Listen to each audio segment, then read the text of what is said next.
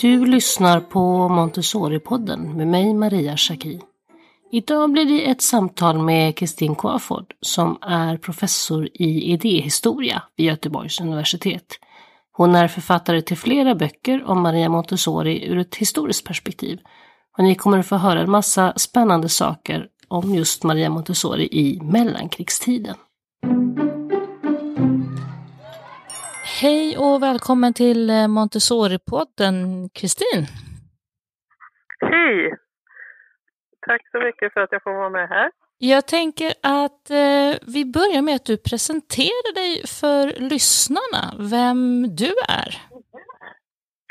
Ja, jag är ju idéhistoriker i Göteborg då och har hållit på ganska länge med att forska om Maria Montessori och hennes eh, eh, rörelse. Alltså jag har varit intresserad av henne som historisk person då.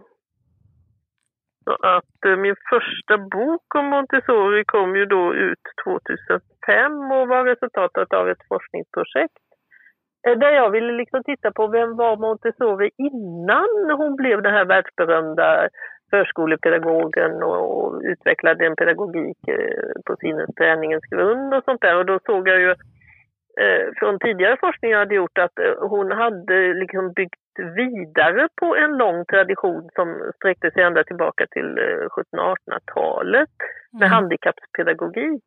Just det. Så det var den ändan jag ville liksom möta Montessori då.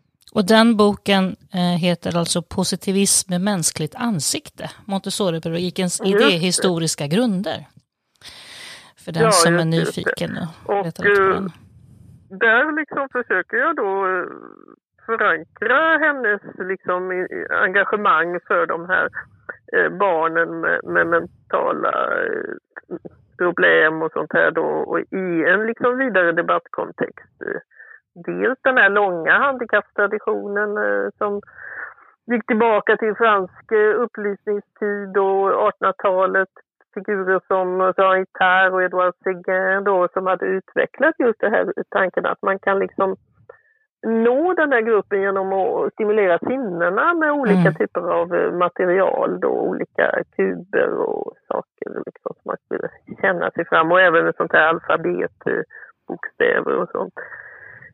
Eh, men sen så placerade jag henne också i hennes egen samtid. Liksom, hur var eh, kulturstämningarna i 1890-talets Italien?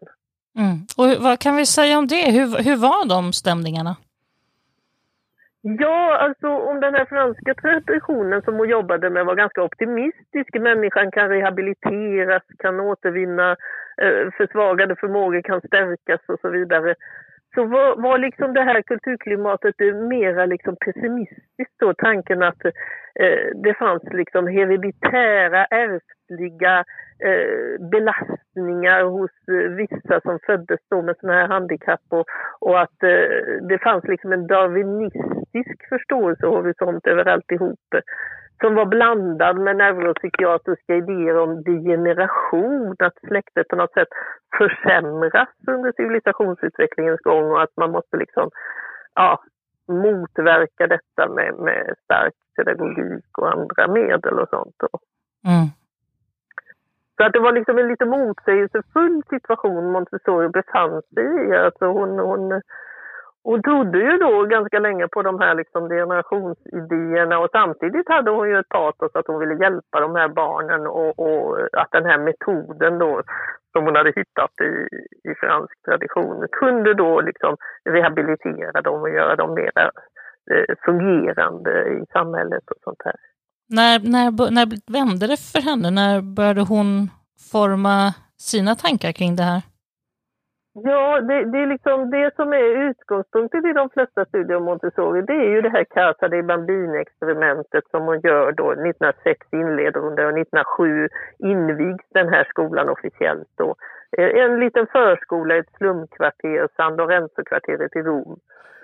Och de flesta böcker om Montessori och så, de flesta studier, de tar ju sin utgångspunkt i detta. Det är ju här det hela börjar för Montessori. Att hon, hon liksom träder in i en annan kontext än den som hon kommer ifrån. Inte längre den här medicinska, mm. eh, naturvetenskapligt färgade kontexten utan en mer liksom eh, direkt i samhället att hon vill eh, på något sätt eh, skapa en ny pedagogik för alla barn då.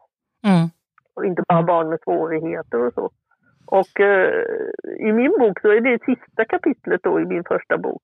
Så det, det är liksom där vi visar hur allting ledde fram till detta och, och vad hon hade för förförståelse och hur den förförståelsen förändras då när hon upptäcker då att de här barnen i hennes förskola liksom blir så oerhört självstyrande, självgående så att de inte behöver den här hårda ledningen som eh, rådde inom handikappspedagogik. Alltså läraren eh, behöver inte inta den här styrande rollen, upptäcker hon då, utan barnen arbetar av egen liksom, motivation. Då. Så hon var egentligen när hon när hon drog igång Casa di Bambini så var hon, så blev det en form av, av um, upptäckt för henne själv. Uh, någon slags revelation att aha. Mm. Ja, ja, så har hon alltid beskrivit det själv. Naturligtvis mm. är hon ju en stor författare så hon skapar ju också en berättelse om sig själv och sin upptäckt och sånt här. Uh, det kan man ju diskutera hur, hur, mycket hon egentligen upptäcker eller om vill upptäcka någonting. Mm. Men hon, hon, hon liksom hon, hon, beskrev alltid det här som en slags urhändelse. Mm. Det var liksom någonting som hade skakat om henne i grunden och som hade ändrat hela hennes eh, syn på vad barn kan prestera, vad, vad liksom hela hennes världsbild på något sätt skakas om. Så, så beskriver hon det själv då. Och, och, hon har en urscen då som hon upplever Eh, hon kanske har hållit igång ett halvår med det här experimentet, prövat olika sådana här eh, sinnestränande material på barnen. Eh, det var ju liksom inte givet riktigt hur det skulle se ut utan hon sållade bort en del som hade funnits tidigare i den här arsenalen av material bland handikapppedagogerna. Men, men liksom, och hon ändrar lite grann på materialen så att de ska passa bättre. Och så där. så att hon, hon, är ju en sån process att hon prövar saker och ting. Och eh, den här urscenen då, det är liksom en liten flicka som är så koncentrerad så att hon börjar bli fascinerad och så eh, uppmuntrar hon de andra barnen runt omkring att börja sjunga och göra oväsen och stoja och sånt där. Men flickan fortsätter helt oberörd och liksom, hon är helt inne i sin egen eh, arbetsprocess. Då. Mm. Och då lyfter hon till och med stolen där flickan sitter och bordet med materialet. Liksom. Och flickan fortsätter och, och lägga de här sakerna i, mm. i rätt ordning och sånt. Så det där beskriver hon sedan flera gånger i böcker och artiklar hur detta var liksom någonting som, som fick henne att helt eh, omvärdera vad, vad, som pågick i hennes pedagogik. Hon hade ju liksom en väldigt stark tro på sin pedagogik, att det här var någonting som revolutionerat småbarnspedagogiken. Nästan som en frälsningsupplevelse det där på något sätt för henne? Ja, det kan man nästan säga. Liksom. Ja. Och det var på något sätt kanske också det som krävdes för att engagera, entusiasmera anhängare. Alltså hon mm. blev ju väldigt uppburen som rörelseledare då. Det var ju mitt nästa projekt då som, som resulterade i den här boken som kom 2017 då som nu översätts till engelska. Just precis, och det är ju den som då heter Montessoris pedagogiska imperium, kulturkritik och politik i mellankrigstidens Montessori-rörelse. Vad, vad, ja, bli, vad blir den engelska titeln? The Montessori Movement in Interwar Europe och sen undertiteln då uh, New Perspectives. Ja, för den kommer ju då, när vi träffades här förra veckan och du pratade på symposiet på Stockholms universitet så var det just den här mellankrigstiden som du pratade om. Mm. Um, mm. Hur, hur, hennes eh, roll som liksom rörelseledare då internationellt. Um, och du tog upp lite olik, hur, det, hur det här budskapet mottogs i olika länder internationellt i den här mellankrigstiden. Kan vi gå igenom lite grann um, mm. just det, de sakerna? För det tyckte jag var väldigt intressant att, att, höra hur det togs emot i de här olika länderna i mellankrigstiden. Mm, mm. Ja, alltså det är ju så att väldigt snabbt, 1911, alltså 1907 har hon startat Casa de Bambini. 1909 har hon publicerat sin bok på italienska. Och 1911 så dyker det upp artiklar i USA och sånt där som liksom får, sätter igång någon slags mediakarusell kring Montessori, alltså, som översätts till alla möjliga språk. Så att hon börjar liksom bli världsberömd redan, redan före första världskriget så är hon också på turné i USA då och det får ju mycket uppmärksamhet och så. Så att hon, eh, hon lanseras på något sätt, eller liksom hela det här projektet som hon har satt igång, det växer och blir internationaliserat väldigt snabbt då. Mm. Samtidigt kan man ju se att den här USA-hypen då kring Montessori, den går upp som en sol men lite ner som en pannkaka. Alltså, 1920 så är det i princip, finns det ingen Montessori-sällskap längre i USA och, och, och det hela har liksom eh, ja, det är inte nyhetens behag längre och så vidare. Så det, det, har liksom, kommer inte att få någon revansch förrän på 1960-talet i USA. Då, då blir det mode igen. Det, drö det dröjer så pass lång tid, alltså som 60-talet, innan det kommer igång ja, igen? Ja, alltså i USA så ligger är Montessori-intresset väldigt liksom försvagat och sånt mm. där. Så att, eh, det, det, hänger ju också samman med trender att eh, Dewey och, och hans eh, progressiva pedagogik får ju ett enormt inflytande under den här mm eh, mellankrigstiden då eh, i USA. Mm. Så att eh, det finns liksom starka konkurrenter där borta också. Mm. Och sen är ju Montessoris då, eh, verksamhetsområde, det är ju framförallt Europa där hon har en stark förankring under mellankrigstiden. Och eh, som jag beskrev i mitt föredrag då så är det ju intressant därför att man märker ganska snart då att hennes liksom syfte med sin rörelse. Det är inte bara att bygga ett skolimperium och så vidare utan det är också att hon vill ändra liksom grundläggande attityder kring barn och barndom och att hon vill påverka samhället eh, som en slags opinionsbildare då. Så att hon använder lite rörelsen som en plattform för att nå ut med eh, ganska kulturkritiska budskap. Mm. Ja, det är liksom större än, än, än att att bygga bra skolor. Det, det är en betydligt bredare rörelse ja. än så. Ja, alltså skolan är ju naturligtvis fortfarande i hennes världsbild en nyckel för att kunna ändra samhället. måste man börja tidigt med att forma människan i en liksom gynnsam miljö och att hon, hon liksom härleder alla stora problem till att barnet formas felaktigt utav mm. dels skolan men också i familjekonstellationen och så vidare så ser hon överallt att barnen är förtryckta och att de måste frigöras. Så det här frihetsbegreppet blir då väldigt centralt i hennes rörelse. Alltså det är liksom den parollen som är starkt att eh, verka för barnets befrielse, för emancipation då. Mm. Du beskrev då, Britt föredrag, tre stora debatter på den här tiden som Montessori hade del i. Det handlar om England och det handlar om Österrike och Italien. Eh. Ja, Alltså debatterna är ju liksom, debattteman handlar ju om barnens situation i skolan, familjen och samhället i stort. Och de här debatterna är ju ihopvävda i Montessori-rörelsens budskap.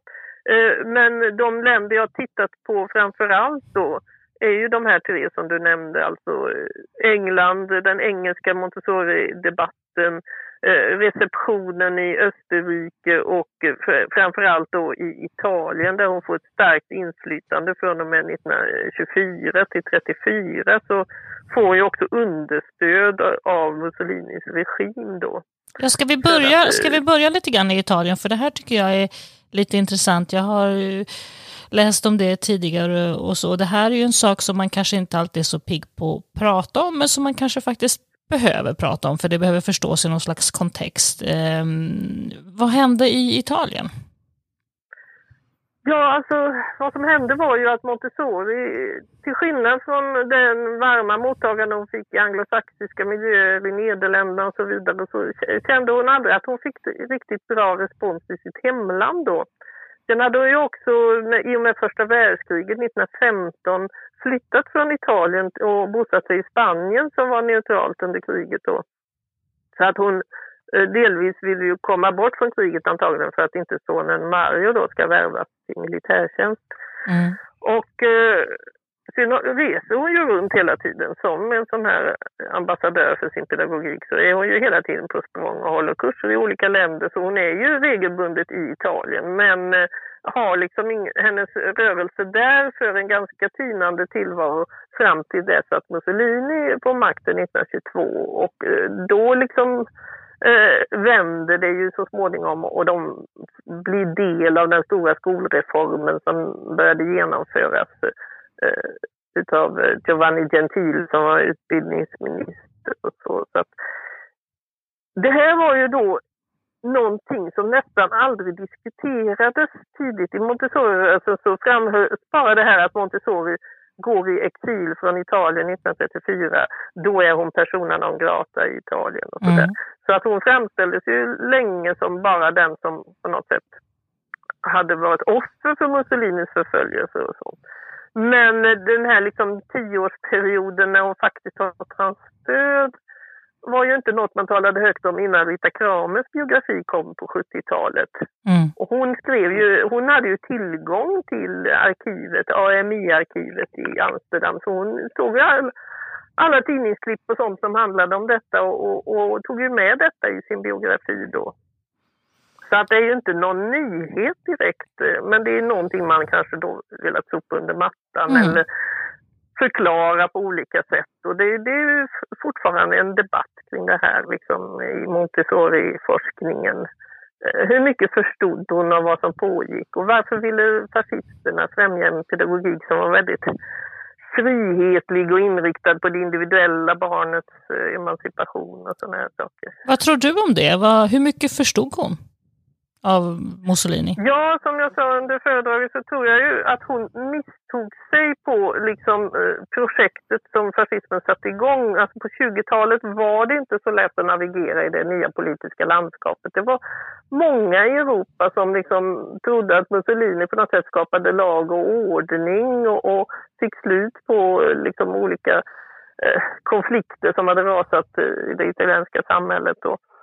Så att eh, en sak som gjorde att Montessori antagligen trodde på honom var ju den här stora skolreformen som hon blev en del av, där hennes förskola var en pusselbit. Och att han främjade barn och familjepolitik och gjorde välfärdssatsningar i början. Det var ju någonting som hon också tycks ha eh, uppfattat som gynnsamt då. Så hon, eh, hon tittar nog inte så mycket på det politiska partiprogrammet, alltså vad är fascism och så vidare, utan hon, hon tänkte liksom mer på konkreta åtgärder. Och samma år som regimen verkligen börjar stötta henne och håller den första Montessori-kursen 1926 då i Italien, då skapar ju också Mussolini den här ungdomsorganisationen Balilla som når ut till landets alla barn och ungdomar och eh, har eh, en militaristisk agenda. Men Montessori tycks ha uppfattat dem som någon slags scoutrörelse bara. Så hon gillar ju Baden-Powells scoutrörelse ja, och så tror hon att det är samma sak ungefär. Liksom. Vad, vad, tror du var Mussolinis tanke med det här då? Jag menar, hon måste ju ändå ha framstått som freds... Eh eh, har sina fredstankar klara redan då. Vad var det som gjorde att han trodde att han skulle ha nytta av det här? Ja, alltså Mussolini var ju egentligen, eh, han pratade om fred i Europa. Så mm. Montessori tycks ha trott att han liksom var för internationell fredspolitik och välfärdspolitik i hemlandet. Och, så att eh, Mussolini blir ju liksom även om han rustar upp den här Balilla-rörelsen med militaristisk fostran och sånt där så, så blir ju Italien ingen krigförande nation förrän 1935. Och då är ju Montessori-samarbetet redan avslutat. Alltså då är ju Montessori ute ur bilden och så. Så det, det är otänkbart att hon skulle ha kunnat fortsätta att vara deras galjonsfigur under den perioden när eh, alltså för fascismen i Italien blev krigförande, alltså en krigförande imperialism. Nej, vad var det som eh, orsakade den brytningen sen till slut från mellan Mussolini och ja, Maria Montessori? Den brytningen som jag beskriver i min bok, alltså den är ju ganska komplex. Det handlar ju också om att Montessori eh, redan 1932 börjar liksom få kalla fötter eller känna att det här samarbetet inte är optimalt och sådär. Och det är ju också då som hon håller sin stora fredsföreläsning i Genève då under eh, den här eh, kongressen. Ja, eh, kongressen 32, då är hon alltså på en nedrustningskonferens i Genève. Hon har blivit ombedd då av Piaget att hålla ett föredrag om fred eh, och fostran. Och det här föredraget är ju en av hennes starkare föreläsningar. Den är väldigt liksom explicit och hon jämför kriget med pesten och och hon pekar också på just den här grundläggande konflikten som hon ser som finns mellan barn och vuxna. Eh, det som hon kallar för kriget mellan eh, barnen och de vuxna då. Alltså hon, hon använder den metaforen men hon, hon verkar verkligen mena att liksom kriget börjar redan i barnkammaren och att det, det är liksom rotplikten till alla eh, stora konflikter i samhället och sånt. Så att under den här tiden som hon får Mussolinis understöd så, så radikaliseras ju hennes budskap när det gäller just det här med att stå på barnets sida, att eh, vuxenvärlden ofta är liksom eh, förtryckande eller eh, ja, inte understöder barnet tillräckligt och sådana här saker. Så att, mm den, det här föredraget, det är, det är, inte bara så att hon håller det i Genève eh, vid sidan av sitt engagemang i Italien, utan hon skickar ju det till Mussolini, det publiceras i hennes italienska Montessori-tidskrift 1933 eh, publiceras det också i en annan italiensk tidskrift. Då, så att det, det, är liksom, det är inte så att hon behöver sticka under stol med några av sina idéer. Hon får liksom framföra de här idéerna om barnets frigörelse och, och fred och sånt här eh, utan, utan eh, liksom problem. Däremot så ser man ju att från 32 och 33 då så börjar ju fascistiska hemliga polisen övervaka henne och hennes skola och så. Mm.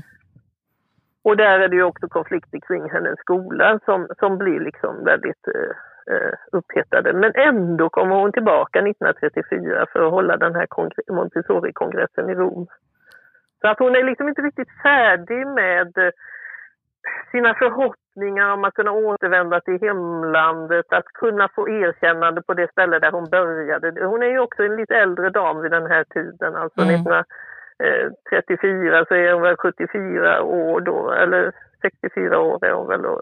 Hon är född 1870. Så hon, hon liksom, hon, hon, det finns väl någon slags hemmanostalgi med i bilden också som gör att hon, så mycket önskade sig att just landa i Italien till slut och inte bara vara den här nomaden som liksom ja, befann sig på massa olika platser beroende på rörelsen som hon hade. Men när det sen liksom tar slut med Mussolini, då tar det slut med besked, eller hur? Ja, det gör det. Och de skriver också ett sånt där eh, avskedsbrev till henne att de inte är längre intresserade av att ha hennes tjänster och sånt här. Så mm, att, eh, mm. det är liksom, det är definitivt. Mm. Och, eh, och sen fortsätter hon ju de år hon är kvar i Europa fram till 1939 så är hon ju på den ena fredskongressen efter den andra och varnar just för den här militaristiska fostran som pågår i totalitära samhällen och sånt. Så mm. att, eh, hon har ju liksom aldrig haft ett problem med sina grundläggande värderingar. Hon har inte behövt ge efter på dem på något sätt under den här Mussolini-tiden. Men det är liksom lite, vad ska man säga, ja, motsägelsefullt att den här alliansen överhuvudtaget blev av då. Mm. Det är ju lätt att se i historiens backspegel men det kanske är svårare när man är en aktör mitt inne i det historiska skeendet. Och, Såklart. och veta åt vilket håll man ska gå och sånt där. En annan sak som jag tyckte du var, var intressant som du sa om Italien eh, som gjorde att det var lite startsträcka för henne det här, det var den här katolska synen på arvsynden. Eh, mm, vad var det som hände där? Ja, alltså det som är spännande med henne är ju att hon, hon liksom utvecklar i den här italienska perioden sin kritik, kulturkritik då att den inte bara gäller skolformer utan också familjelivet. Mm. Och 1931 i en av sina italienska tidskrifter så myntar hon då det här begreppet adultism. Att det är en slags ideologi som är förhärskande eh, och där allting cirklar då kring de vuxnas behov medan barnen eh, förvägras då någon slags agens. Och här är hon ju naturligtvis också påverkad av psykodynamiska idéer. Alltså i Wien, i Österrike då, så har ju hennes eh, rörelse också ett starkt fäste. och det finns liksom kontakter med Anna Freud som grundar barnpsykoanalysen och sånt. Så att tanken på att det finns eh, subtila eh, undermedvetna processer mellan föräldrar och barn som startar tidigt, det delar hon ju med Freud och med Adler och sådana här psykoanalytiker då. Mm. Eh, så att hon, eh, hon utvecklar den här tanken att föräldrar på något sätt, även om de är välmenande, ändå kan så att säga Eh, Eh, försvaga sina barns eh, självständighet och, förmåga. Och på samma sätt kan lärare också göra det och andra myndighetspersoner. Så hon utvecklar ju tanken eh, dels utifrån psykoanalysen men också utifrån teosofisk och katolsk inspiration. Alltså hon, hon hämtar inspiration från olika traditioner och den katolska så är ju den här syndatanken då väldigt central. Mm armsynstanken. Och här på 1927 till 29 i artiklar hon skriver i italienska Montessori-tidskrifter då så eh, lyfter hon fram att det här arvsynsbegreppet då, original sin som det heter på engelska, eh, det, det, är liksom inte barnen som eh, är färgade av detta utan det är de vuxna som har alla de här eh, dragen av eh, girighet, ilska, eh, Eh, konkurrensmentalitet eh, och, och lust och sådana här saker. Då. Men sådana beteenden, sådana personlighetsdrag märker hon då inte i barnen i sina Montessori-skolor. Så hon utgår från att det finns en barnslig oskuld. Men den kan väldigt lätt korrumperas om barnet hamnar i fel miljöomständigheter. Så att det handlar ju om att hur barnet, eh, om barnet får något svängrum för egen aktivitet eller inte är ju väldigt viktigt. Och att inte de vuxna liksom blandar sig i för mycket hela tiden. Det måste ju ändå varit en smula kontroversiellt eh, i det katolska Italien att, att faktiskt ifrågasätta ja, alltså arvsynderna. Kunde, katolikerna kunde kritisera henne ganska skarpt under den här Mussolini Eh, det är snarare Mussolinis protektion som gör att hon kan agera därför att väldigt många inom det pedagogiska samhället, eh, katolska pedagoger till exempel, de är misstänksamma och sånt där och, och, och eh, även andra pedagoger. Så att eh, jag menar, de tycker att hon överdriver det här med barnets oskuldsfullhet och hon hänvisar till bibelpassager där det säger att den vuxna människan måste bli som ett barn för att kunna träda in i himmelriket. Och, och de tycker hon övertolkar sådana saker. Mm. Så 1930 på ett föredrag i Italien så säger hon att eh, det är inte barn, eh, att det är den vuxne som måste förändra sig, inte barnet. Då. Mm. Ja, det är starkt. Och att rättvisa ska skipas för den sista förtryckta på jorden som är barnet. Då. Mm. Så det är lite paradoxalt det här alltså att hon får liksom gå så långt i kritik. 1929 har ju katolska kyrkan också ingått en pakt med regimen och så, så att eh, det, det har liksom blivit att arvsynden åter kommit upp på tapeten och börjat hävdas av påven och sånt där som eh, liksom kritik mot eh, sån här progressiv pedagogik av olika slag. Mm. Och, mm. Eh, och då, då, då kontrar hon detta genom att säga nej men det, om det finns i barnet så är det helt latent och det blommar inte upp förrän man når vuxenstadiet. Det är där liksom som synden eh, visar sig. Så att det finns en tanke här att barn bär visserligen på ärftliga saker. Hon har kvar liksom de här tankarna om ärftlighet som hon hade tidigare. Men, men det kan motverkas med rätt pedagogik. Så. Mm. Du pratade om Wien och Österrike och Anna Freud. Hur, vad hände mm. där? Ja, alltså det, det, var ju så att hennes anhängare i Österrike stod väldigt nära det psykoanalytiska eh, sällskapet där och eh, Anna Freud där har tänkt eh, just kanske inspirerad av Montessori-pedagogik att eh, möjligen skulle man kunna förebygga neurotiska komplex så att de aldrig uppstår om man får liksom rätt pedagogik. Och Anna Freud var... Anna Freud är alltså Sigmund Freuds dotter, jag vill säga. Ja, just det. Det är hon som håller på med just barnpsykoanalys. Sigmund Freud var väl inte så involverad med Montessori. Han skrev något brev till henne någon gång men det var ju inte så förpliktigande. Mm, mm. Men det som Montessori aldrig tog till sig för Freud det var ju det här med Oidipuskomplexet, att det skulle finnas någon slags eh, sexuell, psykosexuell laddning mellan föräldrar och barn. Där drar hon en gräns och istället ser hon ju också barnet som någonting mer än bara en sån här driftsvarelse. Alltså barnet har också en djupare liggande andlig kraft, en livskraft djupast mm. i själen då. Mm. Och det kallar Montessori för det psykiska embryot då. Just det. Så hon har liksom en andlig spiritualistisk sida som gör att hon kanske inte köper hela psykoanalysen. Eh, där står hon närmare Adlers individualanalys då. Mm. Så att eh, han köpte ju inte heller det här med Oidipuskomplexet utan pratade mer om mindervärdeskomplex, att barn kan känna sig mindre värda än de vuxna, svagare, mindre och så vidare. Och det liknar ju lite Montessoris tankegångar då. Sen, eh... Så hon vill ju liksom förstärka barnets egen aktivitet och självständighet och sånt. Det var mm. lite det jag tog upp.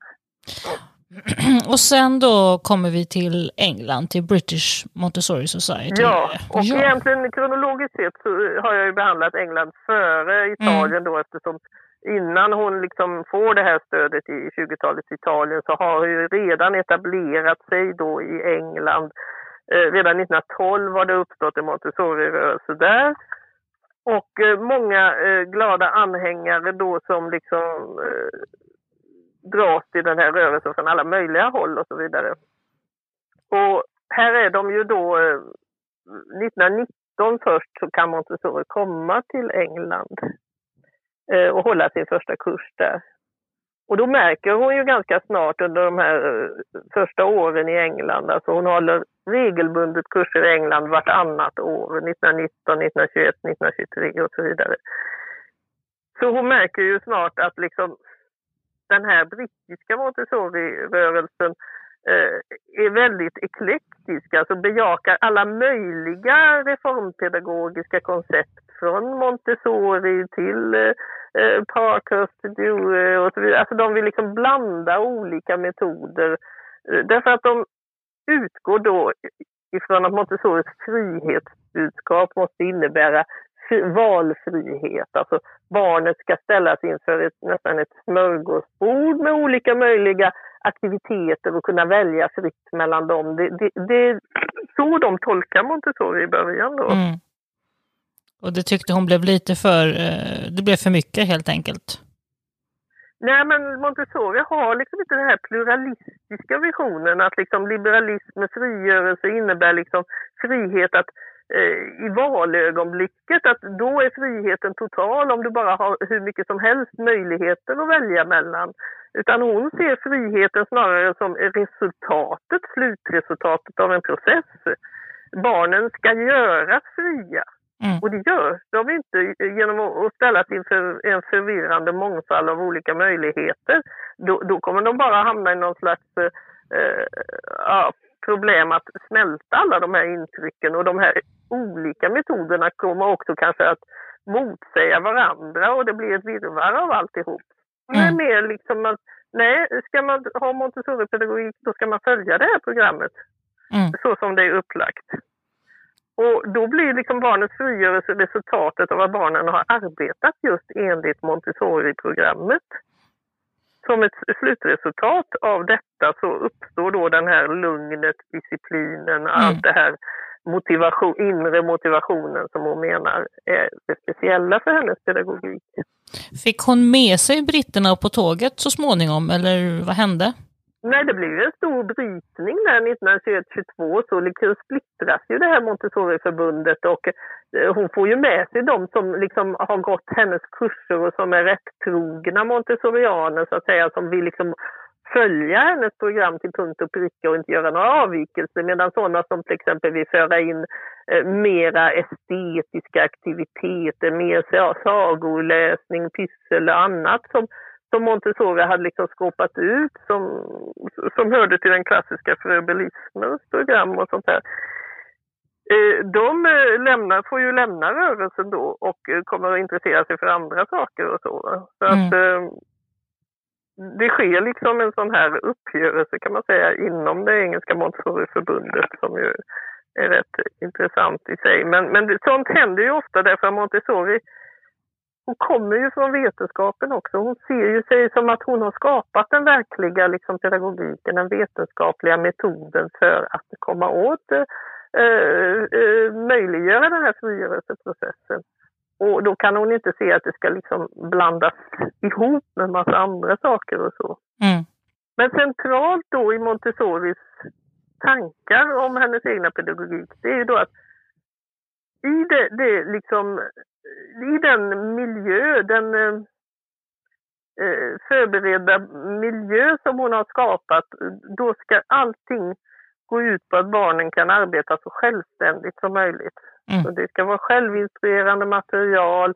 Eh, läraren ska liksom inte dela ut uppgifter utan snarare bara första gången man prövar ett material så kan de ge en instruktion och den ska då ges individuellt. Man ska liksom, varje barn ska kunna jobba med det de känner för i stunden. Det ska inte vara liksom, eh, koordinerat att alla måste jobba samtidigt med samma sak och alla måste inte vara i samma, exakt samma ålder heller utan det kan finnas liksom, lite eh, olika åldrar. Barnen får gärna hjälpa varandra om de vill och sånt där. Alltså det, det är liksom mycket mer inriktat på att det här ska vara barnens eget rum. Mm. Och hon pratar om detta i England 1921, alltså man måste skapa liksom en bättre värld för barnen än den som vanligtvis finns runt omkring där. Och hon ser då sitt Casa de Bambini, men även sina skolor då, som att det handlar om att skapa det här rummet som möjliggör barnets autonomi då.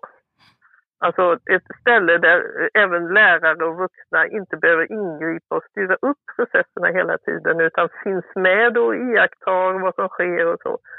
Men inte liksom eh, är de som har eh, agens då utan att det jag, jag hänvisade ju till för, i föredraget till Virginia Woolfs tanke om room of its own, alltså att verklig självständighet kräver just det här fundamentala, att man har sin egen livsplats.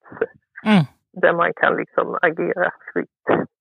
Ja, det är väldigt intressant att höra just hur hon blev mottagen på ganska olika sätt i lite olika länder och, och lite olika kulturer. Det måste ha varit intressant för henne själv också att se hur, hur olika det blev. Och så är det ju lite grann än idag.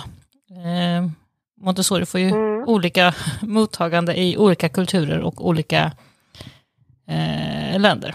Det är ju inget, det är ju inget nytt, så att säga.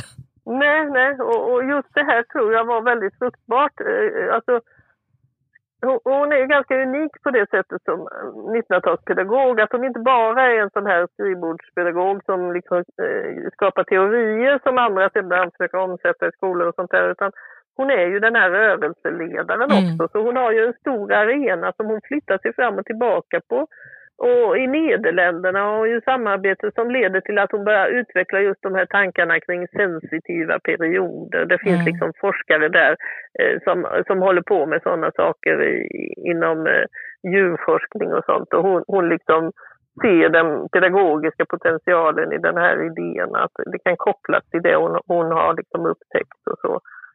Så att, eh, I katolska Spanien, som jag inte nämnde, men där befann hon ju sig under eh, första världskriget och där kunde hon liksom utveckla eh, en pedagogik för att barn ska liksom förstå vad som pågår i den katolska mässan och sånt där. Återigen med hennes tankar om att göra allting i barnstorlek mm. och ja, liksom hantera föremål på olika sätt och sånt där. Så att, ja.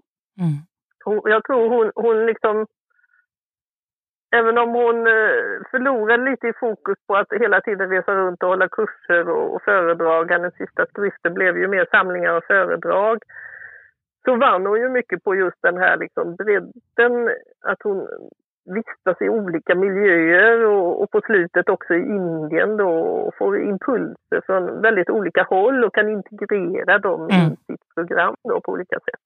Mm. Tack så jättemycket Kristin för denna eh, spännande insikt i eh, den tidiga Montessori-historien.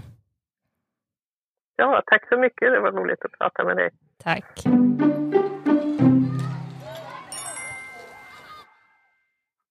Tack för att du har lyssnat. Glöm inte bort att betygsätta oss i din poddspelare så att fler hittar till Montessori-podden. Montessori-podden produceras av Montessori förskolor och skolor i Sverige AB. Du kan läsa mer om oss på www.montessorisverige.se.